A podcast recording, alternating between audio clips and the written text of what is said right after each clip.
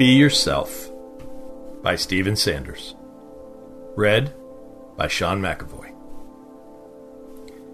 Have you ever had someone tell you to just be yourself and everything will work out? It sounds so simple, doesn't it? Be yourself. What does that even mean? After all, if we could simply be ourselves, then wouldn't the world that surrounds us be a lot different? I often wonder what friendships would be like if we could simply be who we are inside. To not feel so much pressure to be less or more of an individual than we think we are supposed to be. One thing I've begun to focus on in recent months is being the same person everywhere I am, no matter who I'm around. But that's a lot easier said than done. Don't get me wrong, I realize that none of us are exempt to sin. 1 John 1 8 through 10 says this If we say we have no sin, we deceive ourselves, and the truth is not in us. If we confess our sins, he is faithful and just to forgive us our sins and to cleanse us from all unrighteousness. If we say we have not sinned, we make him a liar, and his word is not in us. Can you see how not dealing with sin appropriately keeps us from being ourselves? Behavior like this causes us to trick ourselves into thinking we are someone who we really aren't.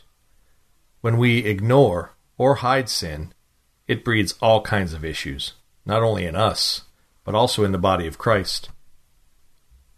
So, how should sin be handled? How can you be yourself? Well, here are three things that will certainly get us going in the right direction confession, confrontation, and forgiveness. We all know that we are supposed to confess our sins to God, but what about confessing our sins to one another? Where does that fit into the picture? The answer lies within James 5:16, which instructs us to confess your sins to one another and pray for one another, that you may be healed. The prayer of a righteous person has great power as it is working. Why isn't the confession of sins more of a focus in the church today? Shouldn't we be doing this every chance we get if it results in healing and righteousness? Secondly, there is confrontation. Jesus says in Matthew 18, 15 through 17 that if another member of the church sins against you, go and point out the fault where the two of you are alone. If the member listens to you, you have regained that one. But if you are not listened to, take one or two others along with you, so that every word may be confirmed by the evidence of two or three witnesses. If the member refuses to listen to them, tell it to the church. Notice that this scenario starts with someone taking the initiative to point out the sin. Also, notice that this person risks not only putting his friend in an uncomfortable situation, but also being humiliated in front of others if he is wrong about his assessment. It's easy to see why the church struggles with this. It's not a simple solution. Lastly, we have forgiveness. After discussing confrontation and confession, doesn't forgiveness make a lot more sense now? There's a very good reason why Jesus instructed us to forgive 70 times 7 in Matthew 18:22. Jesus knew we were going to be surrounded by sinful people because we live in a sinful world. Rather than avoiding it, we need to be brave enough to be the one who chooses to forgive sin unconditionally and infinitely. Our reaction to sin determines the impact it is able to have on us. Who knows? Our reaction may even be so powerful that it may stop that sin in its tracks before it affects others too. Intersecting faith and life. I'm totally convinced that this is how we should be handling sin. And since sin is at enmity with God, then shouldn't we be doing everything we can to remove it from the bride of Christ? Shouldn't this be a primary focus in our lives rather than striving for what we can gain in life? Jesus is waiting for a bride with no blemishes.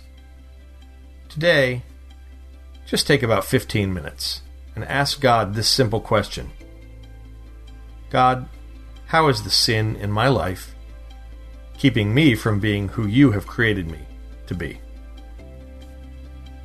For further reading, check out 1 John 1, Matthew 18, and James 5.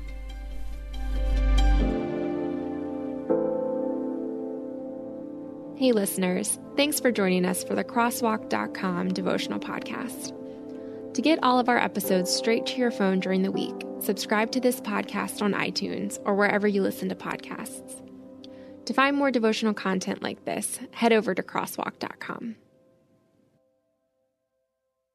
Have you ever considered yourself a messenger? Whether it's mics like this, bookshelves around the world, stages to take, or art to make, or perhaps businesses to build. It's time we start testifying truth unashamedly, creatively, and in love. My name is Tamara Andress, the host of the Messenger Movement podcast, which is designed to catalyze Christians to speak, write, build, and testify. If you're ready to turn your message into a movement and want to run with other messengers doing the thing at scale globally, search and follow the Messenger Movement podcast on your favorite podcast platform today or lifeaudio.com.